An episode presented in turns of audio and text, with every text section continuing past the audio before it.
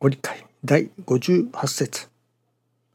人が盗人じゃと言うても小じじゃと言うても腹を立ててはならぬ。盗人をしておらねばよし。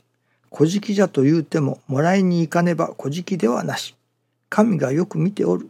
しっかり信心の帯をせよ。念ずるとは今の心と書いてあります。今を心にかけるということは心に神をいただくということ。つまり信行そのものです。腹を立てておる内容をよくよく調べてみるとお礼を申し上げることに気づきます。久留米の今村浅江さんが今日の夏季信行にバスで参拝の途中車の中で息子さんのことでちょっと不足を思いながらそのままうとうとしておられましたら負い目の中で大きな建物がガラガラと音を立てて崩れるところをいただかれたそうです。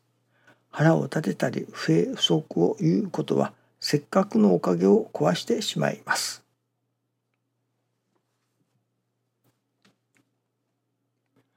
神がよく見ておるとご理解にありますね。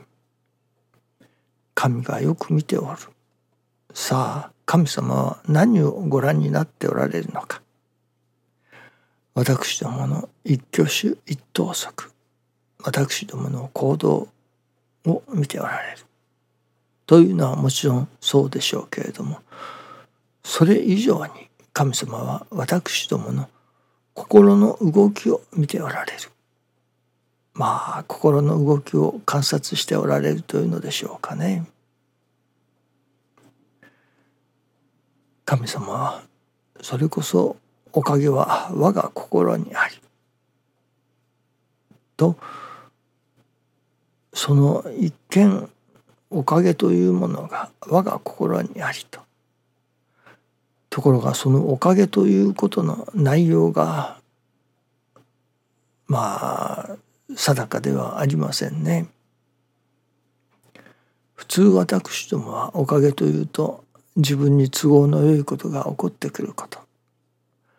いわゆる自分の願い事が叶うことであったりいわゆる何と言いましょうか。ご利益というのでしょうかね。病気なら病気を治してください。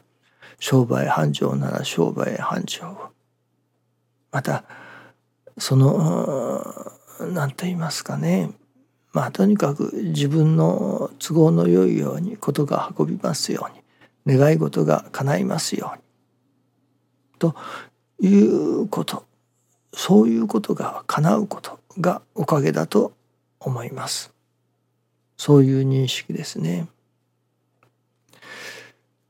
もちろんそこを目指して信心をさせていただくというのでしょう。師匠がこんなことをおっしゃっておられましたが確かにその自分の願い事が叶う。そういう願い事がいわゆる奇跡的に叶う。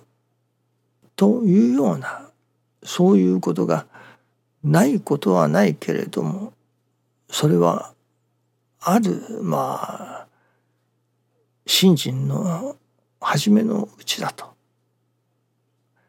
束の間のおかげだとおっしゃっておられました。本当のおかげというものはいわばその願い事が叶うといったようなおかげではない。本当のおかげはやはりその心が育つということが本当のおかげだというのですね。それこそ願っていただくおかげこれは取り次ぎ者の力によるおかげというのももちろんありましょうし自らが願いに願って願い倒していただくおかげというようなものもありましょう。けれどもどんなに願っても神様がおかげを授けてくださらないということもある。それはそのおかげを授けることによってそれこそ古事記根性を増長してしまうようなことにもなりかねないからですね。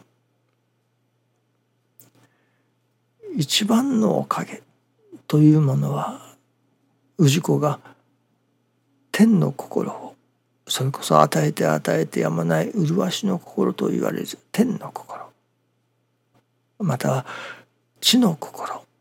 受けて受けて受け抜く。泥の心。これは神様が私どもを幸せにしてくださる。働きに違いない。と成り行きを受けていく。ということでもありますね。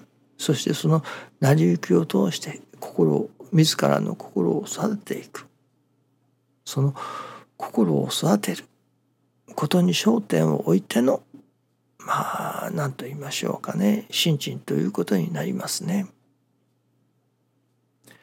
その天の心をあるいは泥の心地の心を育てる。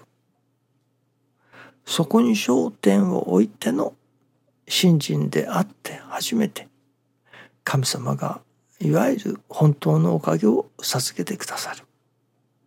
その私どもの心を育てることに応じてのおかげというのでしょうかね。心が育っていないのに授けていただくおかげというのはそれもありましょうけれどもすぐまあ何と言いますかねメッキが剥がれるというのでしょうかねそういうものですね。いよいよ心が豊かになる。その豊かな心大きくなる。大きくなったところにいただけれる。大きなおかげ。豊かなおかげ。であって初めて。身の丈にあったおかげというのでしょうか。分相応のおかげというのでしょうか。まあ安心して神様が授けてくださるおかげということになりますね。小さな子供がそれこそ大金を持っておったりしたのでは危なっかしいですね。それだけの大金を持たせても大丈夫道を間違えるようなことはないと見定められた時に初めて大金を持たせてくださるようなものではないでしょうかね。それこそお金をもらってお菓子ばっかり買ってしまうおもちゃばっかり買ってしまうというような人にはとてもお金は持たせられませんね。そのお金を人様が助かられることのために人の役に立つことのために使う人にして初めて。ああこの人にならお金をいくら持たせても大丈夫だと。身を持ち崩すようなことはない。人の助かりのためにお金を使ってくれる。と神様が安心して持たせてくださるのではないでしょうかね。まずは私どもの心が育つ。その心が育った後でいただくおかげでないといつ取り外されるかもわからないということにもなりますね。そしてそのいわゆる心が育つそこに初めて神様もその氏子を信用してくださる。ということにもなりますね。いわゆるご神徳ということにもなります。心を育てることなくただお願いしますお願いしますと言っておかげをいただいたとしてもそれは神様のご信用にはつながりませんね。私どもが心を育てることに精進してそこに焦点が定まった時に初めて神様のご信用もいただけれるのではないでしょうかね。目指すところが神様が私どもに願われる。